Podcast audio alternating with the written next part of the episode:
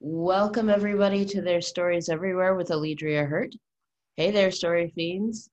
We're at it again. We're still in the seven weeks of Slay.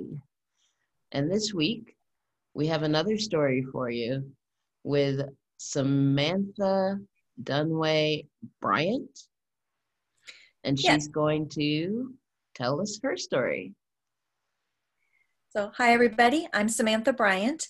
Um, I am best known for writing the Menopausal Superhero series, which, as it sounds, is a series of novels and novellas about women of a certain age who find themselves with superheroic problems. And um, those are available through Falstaff Books.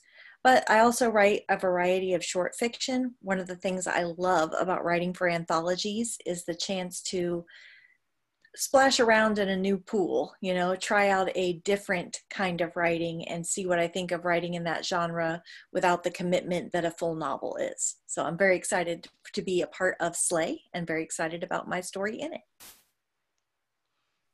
Oh, Awesome. you told me to mention where you, people can find me. So if they want to look me up, they can find me at samanthabryant.com or you could just Google Samantha Bryant author because so far as I can tell, I'm the only one. Awesome. And if you'll tell us your story. Excellent. So my story is called His Destroyer, and I'm going to read um, a page or two of it. When Deanne Hatiri closed her eyes on the pain of the beating she had earned by birthing a girl child again, she never expected to open them.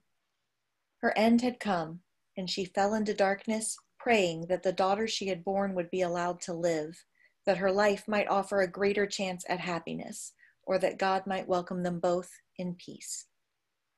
When she woke, she was wrapped for burial.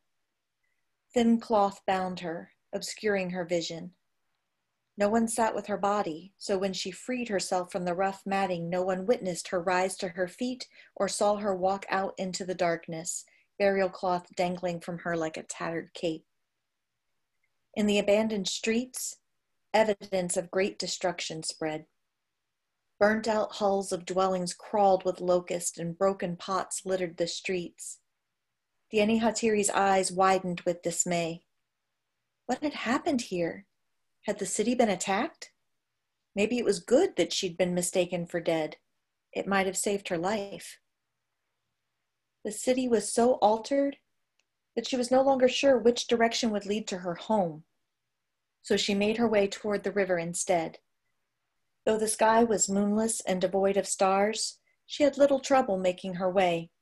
As if the ground were illuminated, each stone and pit of the pathway stood out clearly, and she made her way without stumbling. The night air cooled and soothed her skin. As she walked down the hill to the river, she noticed how good she felt strong, full of energy. Though her last memory was of a beating from the overseer of the woman's house, her body moved easily and freely without stiffness or pain. Despite her near nudity, she was not cold. Her only physical discomfort was a hollow, hungry feeling. She worried more for her daughter, confused about what had happened to her. At the bottom of the long hill that led to the great Nile River, she could see a pillar of light, white and swirling, long enough that it seemed to stretch from the earth to the heavens and perhaps beyond. Something about it filled her with joy and fear at the same time, and she hurried toward the, ter- the terrible glory, even while part of her trembled to think what she might find when she arrived. Her bare feet padded against the ground soundlessly, the rough stone barely noticeable. She knew the distance to be great. She had struggled down the hill laden with burdens often enough but tonight the journey slipped by as quickly as a dance. In what seemed only a moment, she arrived at the gently lapping bank of the river. The column of light still shone. Up close, it flickered as though made of flame, but a white flame that offered no heat. Blue tendrils spiraled within. Though the column seemed to rise from the dark waters, it was not reflected in their depths. The Enihatiri bent and dipped her fingers into the warm water and raised them to her face to cleanse the street dust from her skin. When she uncovered her face, the column of light burned mere inches from her. She fell back onto her bottom, grunting in surprise. a voice spoke. An impossible voice that was both a battle cry and a soothing whisper, both male and female, both in the air and vibrating within her own chest. My destroyer, it said. The Hatiri shivered, though she was unaffected by any chill. Laying her hand upon her heart, she noticed that she could not feel it beating. She scuttled like a crab, backing away from the light, her face wet with tears she had not realized she was crying. Somewhere within, she understood, though her mind still rebelled against the idea. A warmth bloomed in her chest, and the Hatiri, who had risen to her knees, collapsed against the earth, pinned there by overwhelming grief. She heard no more words, but the voice spoke directly to her heart, filling her with sad duty. She understood. All the attempts to help Pharaoh understand, all the chances he had been given to do what was right, all these had failed, and the worst of punishments would now have to be dealt. She was to be the instrument. And that's where I'll stop. That's fantastic. Thank so, you. So I I hear undertones in it, but I'm not going to assume. so, where did that come from? So, um, I would say it came from my grandmother. Um, my grandmother was the person who was most interested in my religious upbringing as I was a child. And um, she herself was terrifying, and so were the stories that she told.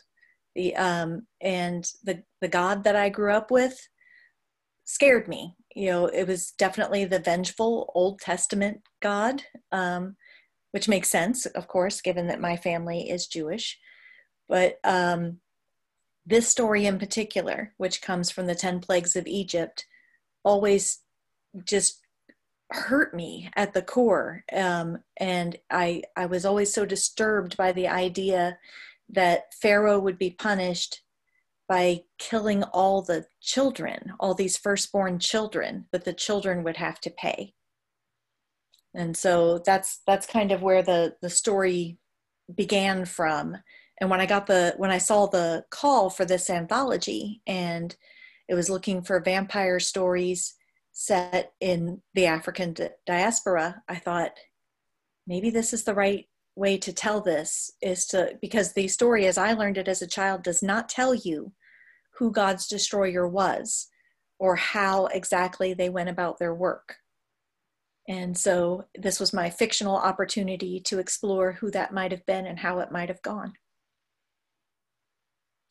Wow. That is amazing. Now, once again, for those of us who are just joining us, we are in the seven weeks of Slay. Slay Stories of the Vampire Noire, which is available coming out on October 13th. If you haven't pre ordered your copy, go ahead and get that pre order in before it comes out. And Samantha, tell us again where we can find you so that we can sample other pieces of your work. Sure. Um, my author website is samanthabryant.com, and um, that's a good place to start. If you're more of a social media person, you can find me on Instagram and Twitter as at Samantha B. Writer. That's just the letter B in the middle, short for Bryant. Um, and I'm also on Facebook under Samantha Dunaway Bryant because on Facebook there was already a Samantha Bryant.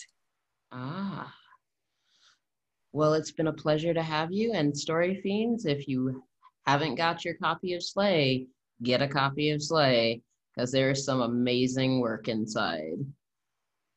So I hope you all have yourselves a good night. Good night, Story Fiends.